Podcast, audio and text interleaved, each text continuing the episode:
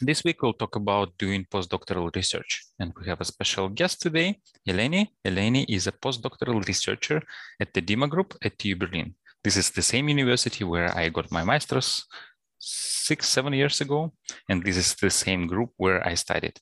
Eleni works there as a postdoctoral researcher. She's doing research on spatial data and big data analytics.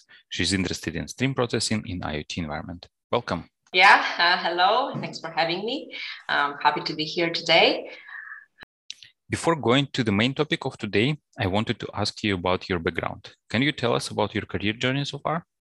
Mm-hmm. Yes. So, okay, you practically already covered most of it, but yeah, let me also say a few things from my uh, perspective. So, yes, I'm currently a postdoc uh, at the Technical University of Berlin, and I have been uh, in Berlin uh, since October 2019, so roughly two years now.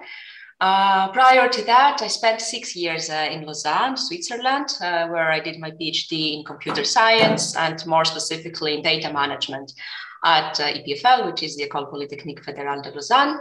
Um, during my PhD, I also spent some time uh, in New York, four months, um, where I worked at NYU. Uh, before my PhD, I was in my home country, uh, Greece, uh, where yeah, I did my undergraduate studies in electrical and computer engineering uh, at the National Technical University of Athens. So yeah, to sum it up, I went from undergrad in Athens to PhD in Lausanne and then a postdoc in Berlin. So I've been in academia my whole uh, you know, career so far. I had some interruption uh, in the video, but yeah, I think I. so the question was about uh, my topic, right?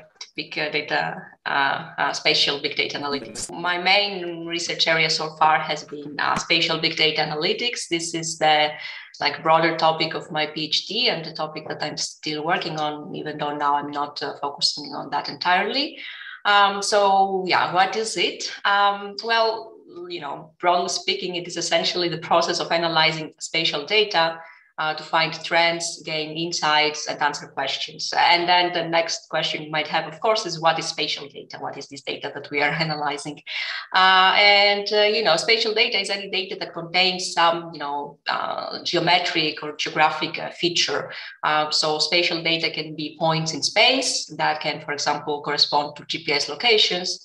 So you know, you have um, you know data that is about like taxi rides, uh, uh, that's spatial because we have the location uh, and the trajectory of, uh, of a ride. Um, then it can also be um, uh, lines that represent uh, um, a road or a river on a map. It can be polygons that represent regional boundaries. and I think you get the idea. And these are examples that um, are in two dimensions, but also we have three dimensional spatial data. Uh, so that can represent uh, something um, you know that has volume uh, in space. Uh, and there is also another category of spatial data, uh, which are, um, and yeah, and the main um, representative of that category is satellite images. Um, because in such images, you have a collection of pixels, and then for each pixel, that corresponds to some geographic location. Uh, so this is also an example of spatial data. So what do you usually do at work? Like what kind of responsibilities you have now as a postdoctoral researcher? Mm -hmm. Yeah, I do a few different things, I would say. Okay, first of all, I participate in um, uh, research activities, uh, and that, you know, again also it uh, contains many different things but it broadly means uh, you know working to solve some research problems or even thinking about new ones um, participating in uh, you know project meetings with other colleagues uh, and uh, writing papers uh, when a project is mature enough and there are results that can be published. I also mentor students um, so far mainly for bachelor and master thesis uh, but I also have some experience co-mentoring uh, some PhD students. And currently I also teach uh, uh, a bachelor course. Um, sometimes I also have to disseminate my research uh, by giving talks at conferences or, or other venues. Uh, and uh, yeah, finally, another thing that I'm doing is not strictly tied to um, you know my job description, but yeah, it's that I'm uh, also contributing contributing to the like international um, uh, community in my field by uh, reviewing uh, papers for conferences or journals. Um, so yeah, if I look at you know my week, I would say this is usually what's on my schedule. Is it? would you say this is a typical um day of uh, somebody working as a postdoc in academia? Or? Um, yeah, I would say a typical week because okay, I you know I, I, try to avoid multitasking as much as possible because yeah I, I don't find it effective. So I try you know to have some days where I can focus entirely on one activity or another. Um, so yeah, I would say this is how typically a week looks like. And I mean also, but okay, over the course of the of a month or of a few months, um, the, the like distribution of these tasks can also change. And maybe there are periods where uh, some you know, task goes completely away. For example, okay, as you know, there are like semester breaks where you don't have to do any teaching. Uh, or I mean, I don't always have papers to review for conferences, uh, for example. Uh, but yeah, uh, um, yeah. But other activities like you know having mm, um, you know mentoring students, uh, having kind of some regular meetings with them. Yeah, these are usually um, permanent. uh, you, you said that you're writing papers if there is some outcome to share. How often it happens? I'm curious that you do some research and then uh, yeah you don't have an outcome to share and you don't uh, end up writing a paper. Is it uh, something that happens often or not? Yeah that is a good question. Uh, I mean, what can happen is that you don't have, um, you know, results that are good enough to write a really good paper that can be published that they're really, uh, you know, at one of the top conferences in the field. So, you know, yeah, to have um, an idea and then uh, results that are kind of you know top level. Um, yeah it, this is hard. I think it happened that initially you're targeting this uh, kind of you know uh, top level uh, venues but uh, in the end your results make it hard uh, for you to to you know, publish there. Uh, but then in my experience, I mean, if you still did some thorough and decent work, even if the results are, you know, a bit disappointing and like not what you were hoping for, I mean, there's still a way to publish uh, your work because I mean there, there is always some interesting finding in it. Uh, it's just that yeah, you might need to just you know go to a less competitive uh, venue uh, for that. But yeah, I mean for me, you know, if there are some reasonable results, and as I said, if you do a good job, um, this is usually the case. Yeah, there is. Um, it makes still sense to publish them somewhere. And the top venues the, where you publish are usually VLDB and uh, what, what, else? Sigmod. So yeah, the, the very top. These two. Yeah, these two are the really the top ones. Yes. Mm-hmm. So yeah. VLDB is uh, very large. What DB databases, right? Yeah, yeah. It's, yeah I still remember that from. yes. Yeah. And Sigmod is like special interest group on what? Management of data. Ah, right. Mode management. Yeah, yeah. So this is uh, like these are the places where researchers who work in uh, databases, uh, data management, uh, big data, uh, analytics, and all these things. This is the these are the conferences where these researchers want to publish first, right? So these are the top yeah, these are the top venue. There is a third one that's uh, also um, I would say um, equally good is uh, I, it's called ICD. Uh, so that's International Conference of uh, Data Engineering. Oh, okay. I think this these three, yeah. Interesting. Okay, and uh, um, is uh, being a postdoc different from being a PhD student? So yeah, you mentioned that you need to do a lot of things like uh, thinking about research problems, writing papers, mentoring students, teaching a course, reviewing papers.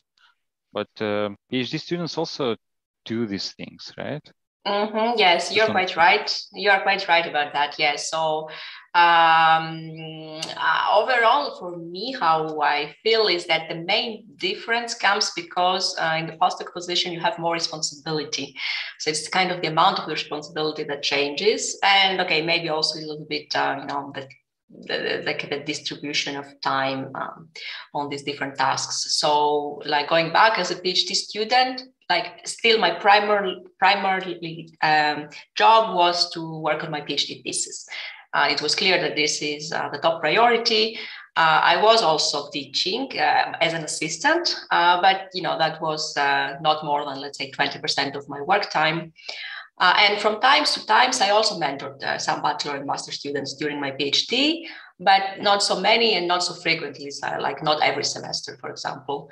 Um, so, and then also uh, in my PhD uh, component, in my PhD um, uh, research, I was mainly conducting research on my own. So, like, I had a lot of alone uh, time to work on my thesis. Um, and um, yeah, so what has changed now? I would say that yeah, I have more mentoring uh, uh, to do. Uh, so like now I mentor students, you know, every semester. Uh, and also this mentoring, I would say, comes uh, with um, more responsibility um, because, um, you know, I mentor not only bachelor and master students, but also some PhD students, like a co-mentor. Uh, and, um, you know, it is important to ensure that uh, they will be successful, right? You don't want uh, your students to just uh, waste their time, you know, working on something that is not promising. And then teaching also comes now with more responsibility. Uh, now, before, as I said, I was an assistant, so I didn't have to think about, uh, you know, the tasks that needed to be done. I was assigned these tasks. I just needed to carry them out, and that was it. Uh, now I am the one that like runs the course, uh, manages the course. So I need to organize everything and make sure that the course runs smoothly. So this responsibility uh, falls uh, on me. Uh, and then, as I said in my PhD, I spent quite some, you know, alone working time. Uh, uh but uh, yeah, now I would say I do less research completely on my own and more in collaboration with others. And in my like everyday life, this also means that I spend more time in meetings with other people. And yeah, I also mentioned uh, the like reviewing papers before, and I, I, I, have to say that this is something that uh, I didn't do much uh, in my PhD, uh, but you know that's normal because um, uh, you are invited to uh, review papers for conferences when you are a little bit more senior in the field. So that's yeah, usually um, you don't get a lot of these invitations as a PhD student. So if I summarize, then you get a broader scope. So you do not uh, get to do as many like as so previously you would just sit and do research yourself, but now you're more like delegating the work right to others. So others do research and uh, you're helping them uh, with that, right? Instead of just sitting there just by yourself and uh, doing that, right? Did I summarize it?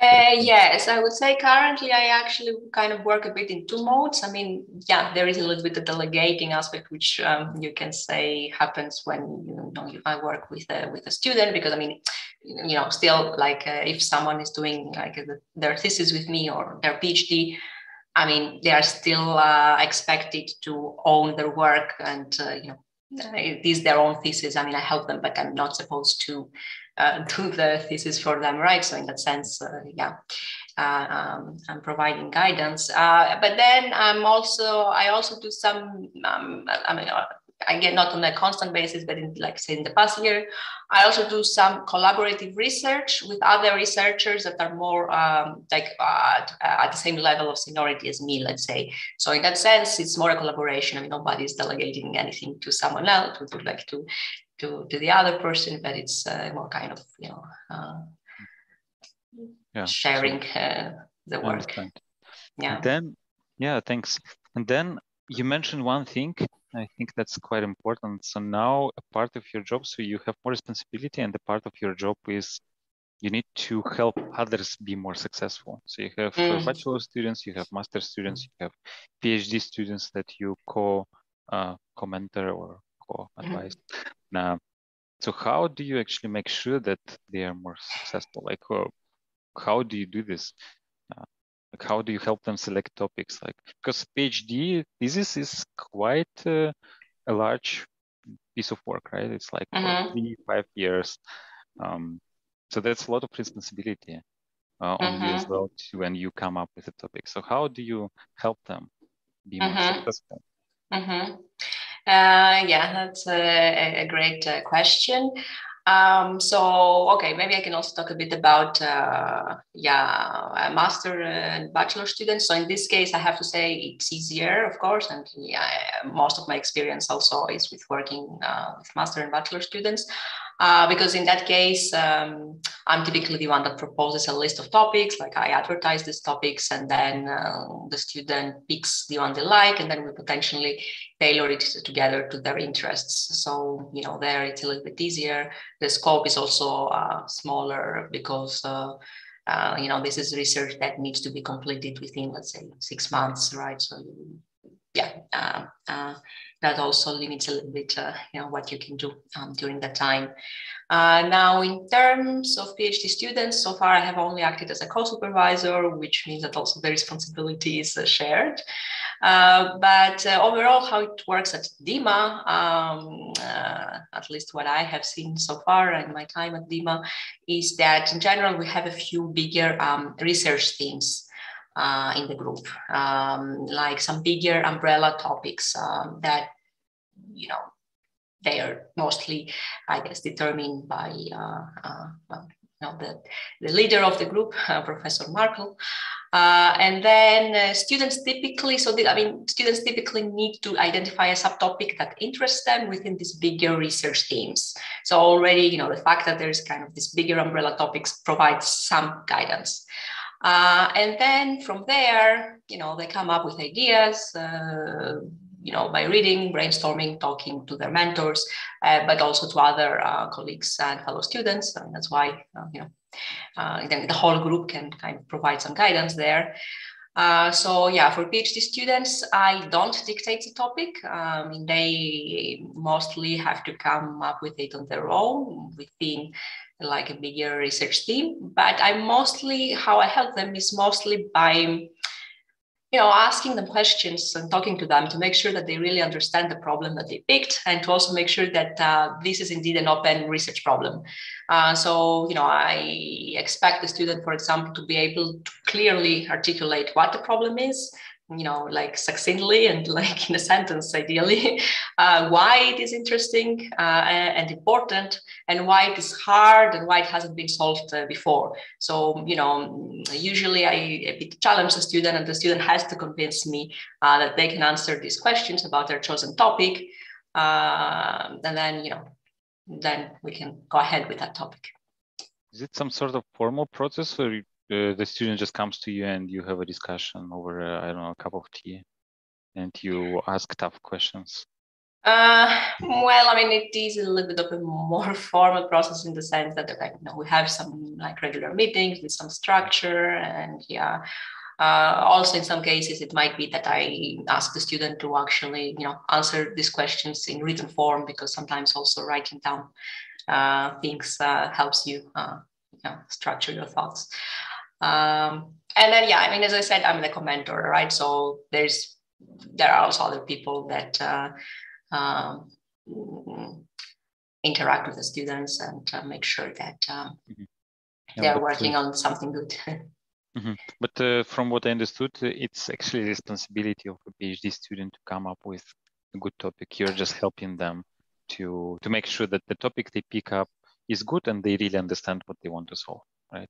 But uh, the, it's more this, like coaching yeah. than, mm, yeah this is how it usually yeah works uh, uh, yeah i mean yeah I, overall in academia i have seen um, uh, and I mean, this is also more or less how it was for me, right? In my PhD, like I was not assigned the specific uh, topics that I worked on on the specific problems. I was given a broader direction, but then you know, finding the specific research problem within that uh, uh, direction was uh, my own responsibility. I mean, I have seen in other um, groups in academia that, especially for uh, first year students, it might be that actually the professor gives them some more concrete topics, like similar to how I said I give topics to master students. Uh, so like uh, usually to get them started with their like first uh, with the first research problem that they will um, work on but yeah, I mean, as you said uh, earlier, also a PhD is a larger piece of work. So usually, you know, you're you're expected to publish uh, two or three papers uh, that will all be part of your PhD. So even if you are assigned a topic at the beginning, you're still expected that you know for the next paper uh, you will be more independent in uh, choosing your own topic. I'm curious, how does it work? Like you have a broader direction and then a student come with a more narrow research topic. Do they just read a lot of papers and then uh, see which ideas they like and then they just run uh, these ideas by you and you say, yeah, these are cool ideas, let's dig deeper. Something like that? Yeah, something like that. I mean, okay, yeah, uh, it could also be that we provide a few more pointers about, uh, you know, what is still open uh, uh, in this broader topic because since the, the, the, topics are broader, it also means that there is there are other people also that work in the mm. broader area. So uh, we also want to make sure that each student has a separate topic from the other students and they don't overlap too much, right? So yeah, right. yeah. we also have some pointers about okay, these uh, these are not taken yet or like in this direction. Yeah. Mm-hmm. And uh, by the way, what are the so you said there are a few bigger research themes in the group. Uh, what are these themes uh, at the DIMA group? So I know IoT, right, is one of these uh, exactly. topics. What are the yeah. others? Yeah, there are practically two bigger topics now. So one is yes, uh, IoT or like um, you know uh, uh, building a general purpose um, uh, data management system uh, for the IoT. Um, this is uh, a system that we call a Nebula Stream. and then there is another topic um, that we call Agora. And this is a unified data infrastructure for building ecosystems uh, and in these ecosystems, we want to bring together um, different data assets that can be uh, data itself, but also algorithms, uh, models, computational resources, uh, so that uh, uh, users can combine all these resources and yeah, they can um, use them to develop their applications. Is the DIMA group still involved with Apache Flink? Because I remember when I was studied there, it was like a very big thing, and more, a lot of research was focused on Flink. But exactly. now, since Flink like is a more independent entity, is it still uh, the case? Um, yeah, not really. So basically, in a sense, this Nebula Stream system uh, is kind of the next Flink, you would say. Uh, yeah, uh, but yeah, I mean, you see, this is representative of how yeah uh, the DIMA group works. You know, yeah, before there was Flink, and a lot of uh, uh, researchers were working on different problems related to that system, and now we have Nebula Stream and Agora, and you know, a lot of uh, the research oh. goes into building these systems. Cool. So you're working on the next Flink. That's that's really awesome. yeah. So the working name now is Nebula, right? Yeah yeah, interesting. And um, but, uh, in general, I'm curious. Um, how do you know what are the important topics in research? So if there are some topics uh, like themes in uh, in the group in general that you try to, you know, to stay within these themes, mm. but this is still quite broad, right? So this uh, streaming in general is quite broad. Like, how do you know what is uh, an important topic like what are what are the trends in this uh, in these topics? Like how do you stay on top of that Mm-hmm. Well, that's hard. I mean, it's a very good question, and it's uh, something uh, in general hard to do, I guess. I mean, it depends also a little bit on how much uh, forward we want to look into the future. I think in general, you can tell what are like the current important topics and trends, mainly by looking at uh, what is being published uh, currently at the major conferences, right, in your field, and uh, it can help even more if you attend these conferences um, to exchange ideas with your peers. Um, so yeah, this helps you identify yeah the trendy topics mm, in the present time.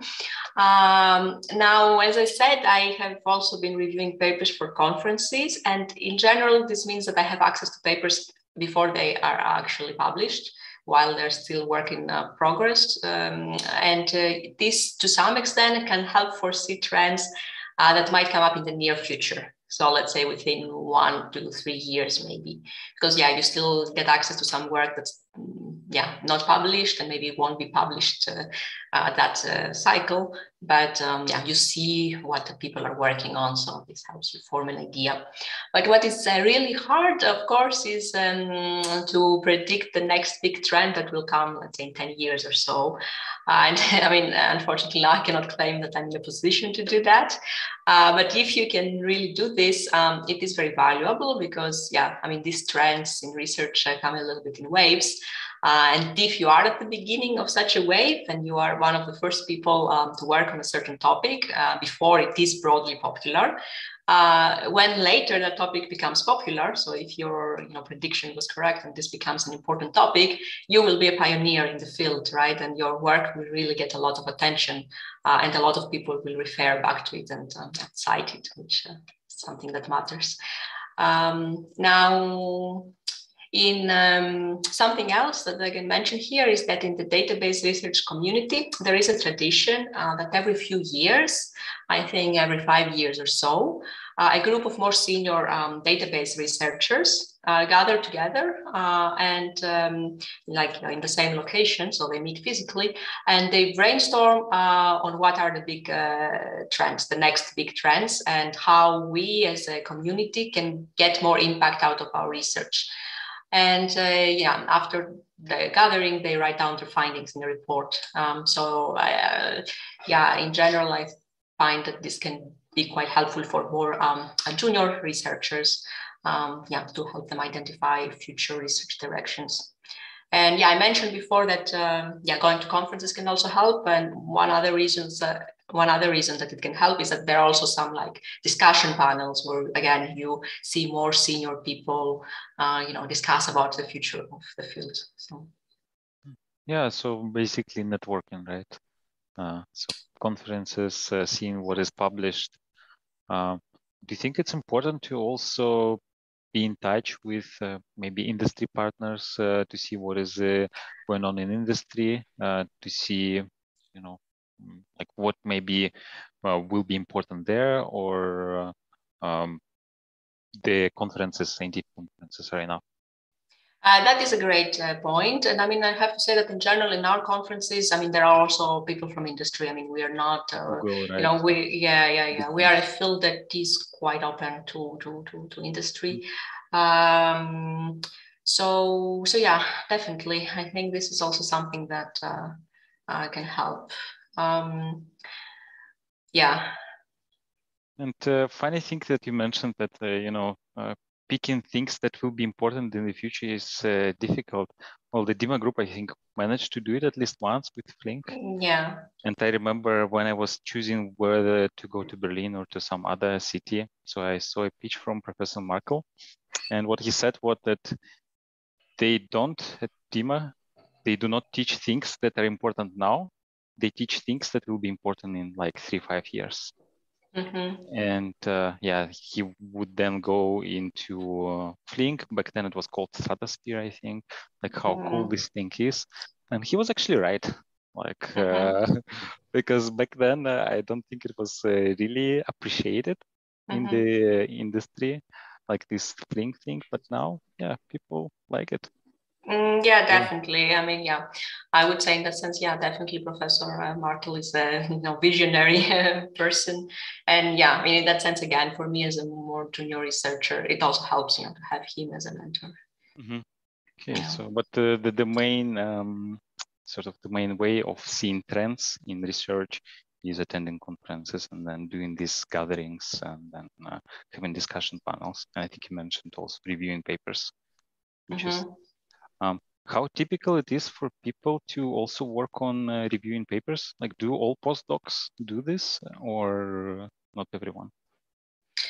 Um, I would say most postdocs. I mean, you know, to, to get to review papers, I mean, you have to be invited. Uh, you know, it's invitation based.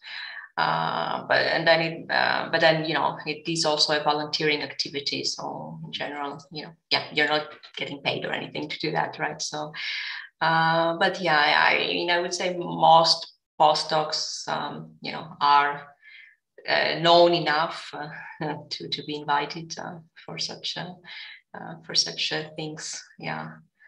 Um, you have yeah, to I mean, have a name. right? Uh, yeah, someone has to invite you, so they, they need mm-hmm. to, to like somehow you to know you. at least a few papers, and then they say, okay, this person is clearly, uh, this person know, clearly knows what the like about this particular area of research. Let's invite them and ask them to review papers. Does it work um, like that? Yeah, I mean, I would say, yeah, you need to have published some papers on your own because I mean, it's also a little bit weird to judge uh, other people's yeah, research yeah. if yourself uh, have not proved that you are actually able to conduct good research. Uh, but then, you know, it, it might be the case that someone has published a lot of papers, but they're still not invited for these conferences just because they don't know a key person in the committee that can actually uh, invite them to to you know to be uh, in the committee. So in that sense, you know, it's also some networking. Um, in my case, I guess I was uh, you know, lucky that I have been in um, uh, research groups that have visibility. Um, so both like DIMA, the DIMA group uh, and also my group at EPFL, uh, which was called DIAS, um, you know, are um, uh, research groups that have international visibility, are among the best uh, in uh, the field. Um, so, you know, that also helped for me to get visibility. Yeah, thanks. And uh, speaking of uh, trends in research, so sometimes you come to a conference and then there is one topic that everyone talks about, like it's clearly a trend. But the next year you come and everyone forgets about this. I'm sure you can think of uh, such things that, you know, come in waves and then go. And a few years uh, after that, uh, nobody remembers about them right? So I would call it like hype. Uh, mm. but there are things that uh, you know they don't get uh, the attention they deserve. Uh, sometimes mm-hmm. there are other things people get more excited about them, but there are things that maybe people do not notice. Do you think there are some research topics in uh, in your area of research that are underrated right now? Mm-hmm. Yeah, I have to say that's a, a difficult question, I think. Uh, so, first, I'll try to give a bit of a more general answer. Uh, so, one of the things that I have personally noticed in the field, um, and that to some extent bothers me, is that in most cases, um, people only focus on improving uh, performance, um, which typically means um, uh, you know improving runtime, so measuring performance by runtime. Uh, so, when you come up with a new technique and a new solution, in order to convince the reviewers at the conferences to accept your paper for publication, you usually have to show, oh, my new technique is like X times faster than all previous techniques, and then you know it's easy. But of course, uh, yeah, this is important to improve, uh, you know, to decrease the runtime. But there are also a lot of metrics that can be important. Um, like uh, I don't know, like the ease of adoption of a certain technique, or uh, you know, the usability, the programmability, or even things like energy consumption. And these metrics, in my experience, are typically a bit overlooked. So, to some extent, I think this happens because they are a little bit hard to quantify and put in a number. Uh, and as a result, so that's a bit of a general answer, but as a result, I think if your work focuses on improving a metric that's uh, other than performance, uh, it is usually, uh, in my opinion, a bit undervalued uh, by the community. you know, it's harder for you to publish uh, your work. And then there is another like broader topic that I think, um, well, I do not think it is undervalued, but maybe you could say that it's uh, uh, underrated because it's a topic that everyone understands its importance, but it's still not so popular in the sense that not so many people want to work on that. And the topic is uh, data cleaning. Um, so, I mean, I, I, think everybody would agree this is a really important and like really open uh, problem. Um, but yeah, I don't I don't think there are enough people working on that right now. Uh, and yeah, I mean, I think this is uh, probably a combination of factors because it is a really hard problem. So to begin with, this is a bit scary, I think. And at the same time, again, maybe there is this issue that um, in the case of data cleaning, uh, it is harder to quantify again the impact of new approaches and convince the community about their value. I mean, again, you cannot just say and uh, you cannot just go and say, "Oh, I made things like you know two orders of magnitude faster. It's a bit more complex than that. I'm wondering, like uh, data cleaning is more like art than science. Like how do you actually quantify that? So, like mm. I guess mm. there are metrics that you know measure the cleanness of data. Like yeah, yeah I guess this is a tricky one. And uh, uh, is there research in this area? Yeah i mean there there is still research yes of course. I mean I, I don't have experience i haven't done research in this area. I mean i have to say that i when like early in my PhD, um, you know, my professor mentioned this as an option back then, and I have to say that I was also a little bit negative or scared of the topic, uh, because okay, I mean, to some extent, it still might be that yourself you recognize that the problem is important, but okay, you also need to like it, and if for some reason you don't like it, and okay, you cannot force yourself to work on that, even if you believe that it's important. Um, but yeah, I mean there are people, uh, yeah, it's not, I mean, it is an existing uh, research area, definitely. Um, I just think that, yeah, overall, it's still uh, not popular enough. I mean, it's not as sexy or fancy as other topics that are probably less important. Uh, right now, at least in the industry, this is a very, very manual process. You need to do a lot of trials and errors, and then you need to handle a lot of corner cases and then the, the code you have for cleaning like becomes mm. bigger and bigger with every corner case i guess the area of research would be like how to actually automate this right Instead yeah, yeah. relying on this uh, infinite loop of uh, trial and error how do you actually have a uh, a way to automatically figuring out what the data problems, data exactly. cleaning problems are and solving them. Yeah, yeah, yeah. I mean, yeah, yeah that the, would be the main, yeah. Like yeah, the main effort yeah would go to like uh, either fully automate or I mean maybe that's not still so realistic, but at least uh, yeah make it easier for the you know data scientists. Uh, yeah, I can uh, relate to that problem. Like I mm-hmm. can imagine like having a black box saying, "Hey, like here's a pile of dirty data. Please make it nice." yeah, I would use that. Definitely, can you imagine? yes. Hmm, yeah, thanks. And uh, you also mentioned now that uh, as a postdoc, you do a lot of uh, work in collaboration with other postdocs. So they are on the same level, so you're not necessarily mentoring them, um, but you're more collaborating with them. Um, do you collaborate? Do you work a lot of people from different industries, uh, like maybe let's say from different groups that are not, necessarily data management groups? Mm-hmm. Um, yeah, that's um, yeah. I have some experience, yes, working with people that are not in data management.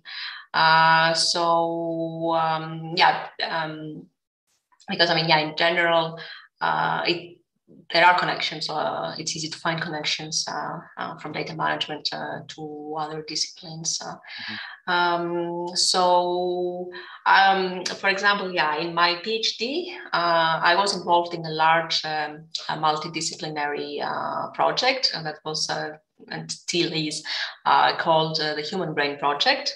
Mm. And uh, one of the main goals of that project was to build um, uh, three-dimensional models uh, of the human brain and then run simulations over them.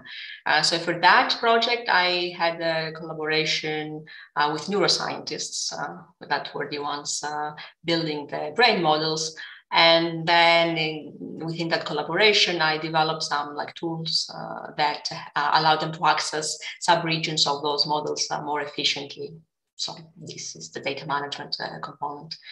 Uh, so uh, yeah, in my experience, having this kind of collaborations um, does require some extra effort because you need to find a common language. Uh, you know, you need to find a way to communicate uh, with someone who is outside of your field, and that's not always easy.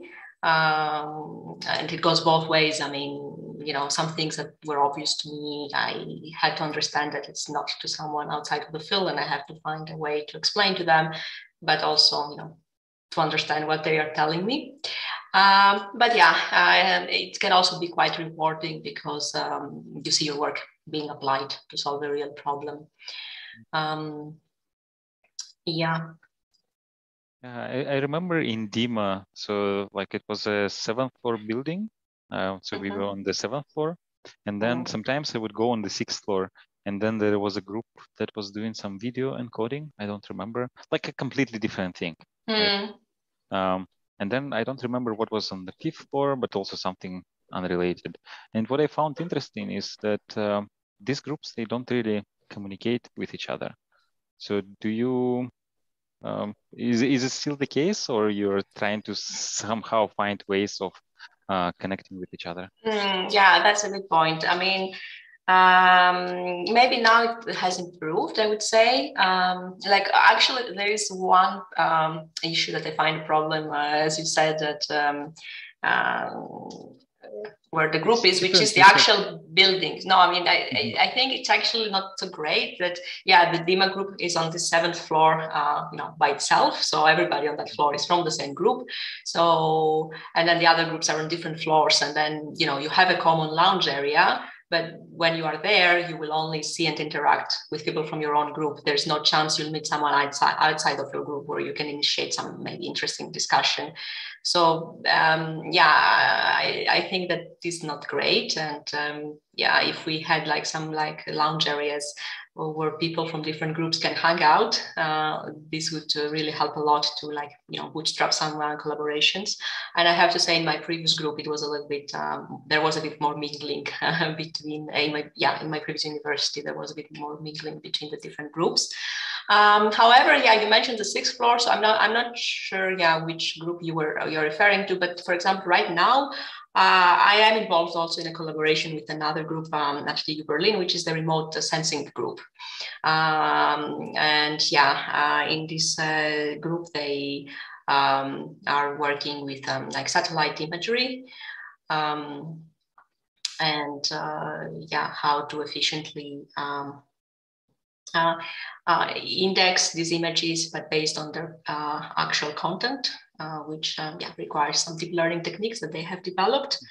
And yes, and I mean we have a collaboration with them to you know help them tackle the problem also from the data management um, uh, aspect. Um, yeah. Yeah, sorry if it came as uh, came out as a critique. I wanted to lead actually this to you know asking how you collaborate with other groups and how you find uh, you know ways of collaborating. And this what you brought up like remote sensing group. Yeah, it's quite interesting. Um, do you know how it happened? Like how you met and decided to work uh, together? Because I, I, guess this is also related to your uh, area of research like this spatial analytics. Exactly. Yes yes um, it does. Um no but yeah however yeah i mean even though i have been um, in i mean i am involved in this um, uh, collaboration i have also been in collaborations before. I was not the one that like bootstrap them like that initiated them. I mean this was done usually by you know the professors leading the groups. Um so i would say this was probably the case uh, here. I mean, I was brought in touch uh, with a professor that works in remote sensing through, you know, my uh, uh, uh um, through the professor that I'm working with. So, uh, yeah, he made the connection. Um, yeah, thanks. I noticed that uh, I've been ignoring questions, so apologies for that. So we have a few questions, and uh, Amin is asking, uh, he's uh, or she, I, so I don't know. So Amin uh, is wondering, um, for computer master student, what field uh, would be good uh, to work in order to be able to apply for a PhD position at a top European or American university? Um, I mean, okay, I that's a good question, but I mean, of course, it's really I would say you know it depends on your interests, right? And I mean, I'm in data management, so I would uh, you know advertise and support uh, my field. Uh, I would say you know to do research in data management.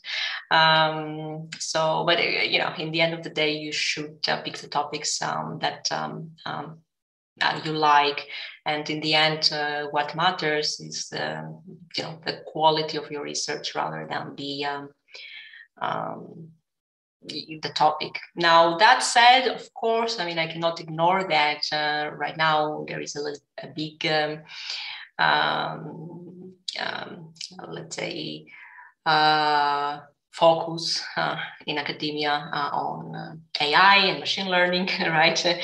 I mean, I cannot ignore that. Um, uh, so, in that sense, in these domains, there are probably more opportunities and open positions uh, than in other domains but also there is more competition. So this is also something to take into account uh, and uh, that's why again it goes back to really make sure that this is something that you like and you want to do it because you like it and not because it's um, you know the next you know because it's popular right now uh, because there is competition. So if you don't like it enough there will be someone else that does it and they like it and they will be better than you. yeah, and uh, I guess like for any field you take, you will be able to find a university or a group at some university uh, that does this work and you'll be able to go there. Exactly. But I'm, but I'm curious, like, uh, how do you go about selecting topics there? So let's say you pick a broader field and then you want to find some topics that, uh, um, and I think it back, goes back to the discussion we have like of identifying trends. So I guess this is what uh, you can also do, right? So you can look at take a look at the conference conferences like bigger venues in this field and then see what are the trends there right Mhm, and then you can yeah. pick some of these trends there and try to um, to see if they Mm. if you like them right And, Yeah. uh, And yeah, then yeah, maybe two more things. Uh, so okay, of uh, one thing maybe is to try to do research already in your masters, uh, because uh, yeah, this can help you uh, identify what uh, you like.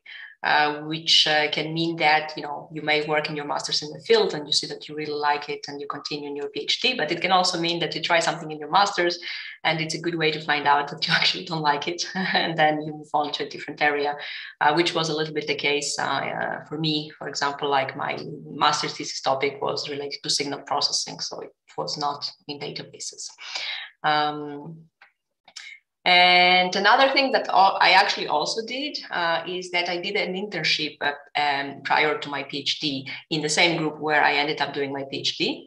Uh, but I first worked there a few months as an intern, again, to kind of make sure that uh, this is something I like uh, before I commit to something bigger uh, like a PhD. Uh, and in addition to that, in my previous university, uh, EPFL in Switzerland, and there might be other universities that apply the same thing, I'm not sure about that, but there was a chance that um, if you're selected with a fellowship, uh, you can actually spend your first year at the university working on different groups um, uh, until you decide which is a group where you actually want to stay and do your PhD. Um, so that also uh, gave some students the flexibility to try different things to yeah um, and identify what they like. And, uh, actually, maybe this is something you can also help. Uh, this is a question that comes up in the community quite often, maybe at least uh, once in a month. Is uh, especially during the times when students need to select a topic for their master thesis. Is like how do I actually select a topic? Um, do you have any advice for those students? How can they pick a topic for the master's studies for the thesis? Yeah, um, I mean, yeah, as I said, at least that in my group, everybody advertises um, the topics, right? So uh, you don't have to come up, uh, like master students don't really have to think uh, from scratch about the topic, but they can go through a list of advertised topics um, that each of them comes with a description as well, right? Um, uh, so, I mean, yeah, I mean, I would say again, it goes back to what uh, you find interesting. But also, okay, uh, one other uh, aspect is to maybe also make sure that you have enough background for that topic because, uh, um, or if you don't, that you are aware of that and that you're really prepared to you know cover the missing background. Because otherwise it can be a, like a bad a negative experience um, to work on something that um, you don't have the yeah uh, skill set for. Um, so yeah and i mean then to some extent sometimes also uh, who you're working with can be as important as the topic uh, or in some cases even more so you know i would also say to uh, be careful in choosing your mentor uh, and you know, make sure that you uh, have a good uh, uh, connection to that mentor and that you're aligned in terms of you know, how you work together. Yeah, so in practice, it means uh, basically finding a PhD student whose research you like and then trying to see how you can help them in their PhD research, right? Mm-hmm. Yeah at least this is how it was for me and i got mm-hmm. that uh, this is how it works so mm-hmm. i remember um, we had like a sort of meeting and then phd students would come and pitch the topics that they're working on and then whoever likes the topic would come then and directly approach the phd student saying hey i like uh, what you're working on let's uh, do something Mm-hmm. Yeah, yeah, that's true. Because yeah, I mean, PhD students are also involved in teaching, so it's actually an opportunity for like master and bachelor students to interact with them and see what they're working on, and yeah, have some discussions uh, about potential um, uh, topics. Uh, so in that sense, you can also um, cover what I said that um, like you know to have a mentor that um, you're happy with because you actually can work with a person that you are already familiar because you um, uh, had that, that person as a teacher in some course. And to me, it happens a lot that, the students that end up doing a thesis with me, they are students that already know me from some course where I was involved. They're not complete strangers. Hmm. Okay. And um, what advice would you give to somebody who is just graduating from masters and they are not sure whether they want to do continue researching and do a PhD or they just want to work uh, in the industry? Um, mm. I, it, I think this is quite a difficult problem. Like I remember for me, it was a difficult mm. decision. Like, do you have any suggestion or um, like advice for people who need to, to decide to help them do this? Mm, um, I mean, yeah, to some extent, it's a bit what I already said, which is already like give it a try. Uh, but like at a smaller scale. So before uh, before you start a PhD, to try to do some research either in your master's or like as part of an internship. And I mean, one uh, important thing that comes with that is that you can have more fun actually uh, doing research than in your PhD because there's also less pressure. Um, there is no pressure to publish. Uh, doing uh, research uh, in your master's is completely optional. Uh, there is no no clock ticking telling you that in three years you need to publish three papers. so you actually can have more fun, I think. Um, and uh, I mean, then the same way. So I, am someone that unfortunately doesn't have uh, industry experience, but I mean, I would say the same way. Also, you can try to do some internships also in in, in industry, right? Um, and um, uh, yeah, work uh, also for some companies. So you know, you try both, and then hopefully it will become clear what you like uh, more. Um, yeah Okay, so doing thesis and then uh, also doing internship and then like uh, seeing what you like. Mm-hmm. Yeah, that's uh, actually a good point about uh, no pressure to publish. Because I remember like when I was writing my thesis, uh, we decided to publish it as a paper after mm-hmm. I graduated. Uh, so it was it was a lot, you know, nobody forced me like, hey, write this paper or you will not graduate uh, you will not get your master's. Mm, yeah. But in with PhD, if you don't write your paper, then you do not graduate, right? Yeah, with no publications, uh, you cannot graduate. yeah, that's because uh, with a master thesis, you just defend it, and then your advisor, supervisor says, okay, like this is uh, this kind of mark, and then the the people, the jury who who watch the defense, they say, okay, yeah, this is the mark, and then you get yeah. your your papers, right? Mm-hmm. But uh, so with PhD, you still have to do that, but on top of that, you need to have like uh, uh, quite a bunch of papers published in, at top venues, right? Mm-hmm. Yeah. Mm-hmm. That's tough. And yeah, different groups have different requirements in terms of uh, you know how many papers you are expected to publish. But uh, yeah, in general, it's always at least one. I mean, broadly mm-hmm. speaking. I mean, at DIMA, it's typically actually three and like mm-hmm. three uh, at the top conferences. So it is uh, not easy. And one yeah. last thing I wanted to ask you, and this is actually uh, something we also talked with uh, a guest a few podcasts ago. So with mm. Barbara, who is uh, who is taking part in Women in Data Science uh, mm. um, community. So and there, um, the question some of the um, somebody from the audience had to hear is like how can we promote uh, uh, computer science to female students because this is not very popular among female students and uh, in general data science computer science these are um, like i would say male dominated areas mm-hmm.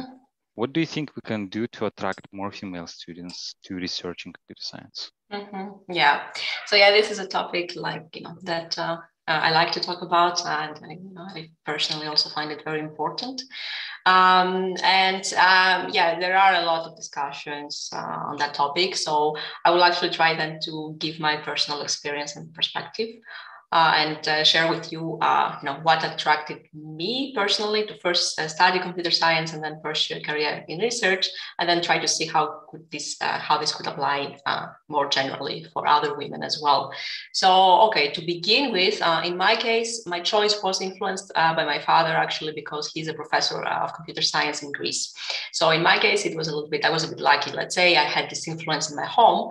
Uh, but then, like now taking this to the general case, I think it is important that we organize events uh, for uh, you know younger um, students in high school or even primary school, uh, in particular female ones, but it can like these events could be addressed to, all students, uh, where we can um, they can uh, students can see uh, what computer science is, but in a very gender neutral way. And um, yeah, I really uh, want to put emphasis on this, you know, gender neutrality, because I think it is really crucial that young students um, stop making this association in their minds uh, that uh, computer science is only meant, you know, for geeky guys that sit, I don't know, in their basements, uh, wearing glasses and like dirty t-shirts. and, uh, you know, I'm like uh, over exaggerating now the stereotype from the other side, but I mean, this is how CS is often like depicted in the pop culture, right? And I mean, in the movies, uh, yeah. in the movies, yes. I mean, inevitably, uh, this actually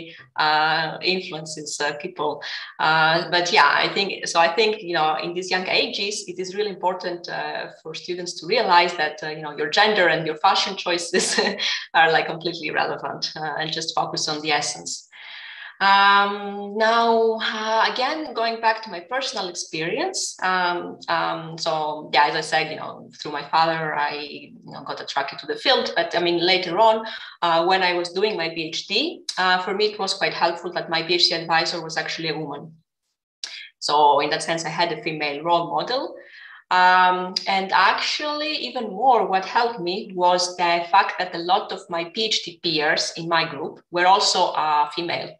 Um, uh, to me, this was actually more helpful because I could more easily uh, relate to other women around my age who were just like one or two steps ahead of me, and I could feel that uh, you know I'm not alone, and that if they are successful, then I can also be successful. Uh, so again, extrapolating what this means in general, I think it is important for universities to employ females uh, at all levels uh, as professors, but also to make sure that there are also female postdocs and uh, female PhD students. Um, yeah, and yeah, maybe finally, the, the hardest part is to actually keep uh, women in research and more specifically in academic research in the long run. I mean, if you look, um, there are like all these different uh, studies that show that uh, in the current situa- situation at every stage, women are more likely to drop out than men. Uh, you know, so to begin with, we don't have so many uh, master students. Then they get even fewer at the PhD level, even fewer at the postdoc level, and even fewer at the you know professor level. Uh, and um, yeah, I think for me this is maybe the hardest problem. Um, and yeah, it happens because it's quite hard to combine uh, creating a family with the ac- academic expectations that um, require you to be mobile and uh, change cities or countries until you get a permanent position, while also you have to work long hours. Um, so yeah, this is uh, one of the hardest problems I think to solve. Uh, of course, some solutions uh, go towards the direction of having better uh, childcare and support for women but yeah, I mean, my feeling is that it somehow goes beyond that, uh, that uh, somehow universities need to acknowledge and be aware of the additional challenges uh, uh that women make, uh, may face uh, in their personal lives and yeah, make some adjustments for that. We should start with schools, right? Like you said, yeah. have these events. And I guess if if this event, like somebody who comes and presents is um, the presenter is uh, a guy like you know in this t-shirt mm-hmm. like you described like you described and then uh, so maybe it's helpful to have a female uh, presenter as well right no i mean this i can really tell you this from my personal experience that this problem is real i mean when i was uh, younger and i was starting with my phd i mean i somehow really uh, felt that okay um, the way i dress and uh, you know the fact that i don't know i wear makeup and all that it, uh, it's somehow incompatible with me being in computer science. I mean, it's maybe a sign that I'm actually not good for that, which is crazy. But I mean, I like going back, I can really see that I was to some extent making these thoughts, feeling that I don't fit in the stereotype, right? And that this is probably because I'm doing something wrong, not because the stereotype is wrong, but because there's something wrong with me. So uh, it's um, yeah, it can have an impact. Yeah. yeah. So we should be wrapping up. Um, if people have questions to you, how can they find you? Well, like I guess you. Um, I mean, I you have already shared, I think, my information on uh, on your uh, website, yeah, there is, right? There is so, a link I mean, to I, your uh, to the DIMA page with all your contact. Yeah, I mean, this information is up to date. So yeah, I guess uh, yeah, there is my email on my website. So I guess that's the easiest way. Okay, thanks a lot thanks for joining us today. Thanks for sharing your story. Thanks for telling us about uh, the work you're doing. Uh, also talking about, thanks for talking about challenges uh, openly, like, uh, and uh, all these things. So thanks a lot. Thanks everyone for joining us today, for asking questions. And yeah, thanks, Eleni. Uh, thanks a lot, Alexey. Yeah, it was great being in the podcast and yeah, great to, to meet you. Yeah. yeah. And sorry for technical difficulties. I hope it was fine that uh, I was from uh, my mobile no, phone. ah, no, no. I mean, after like this uh, first issue, then it was perfect. Yeah. Yeah. Maybe I should just do this from my mobile phone all the time. yeah. okay. Thanks a lot. Uh, and uh, yeah, have a great weekend. Yeah. You too. Thanks. Goodbye.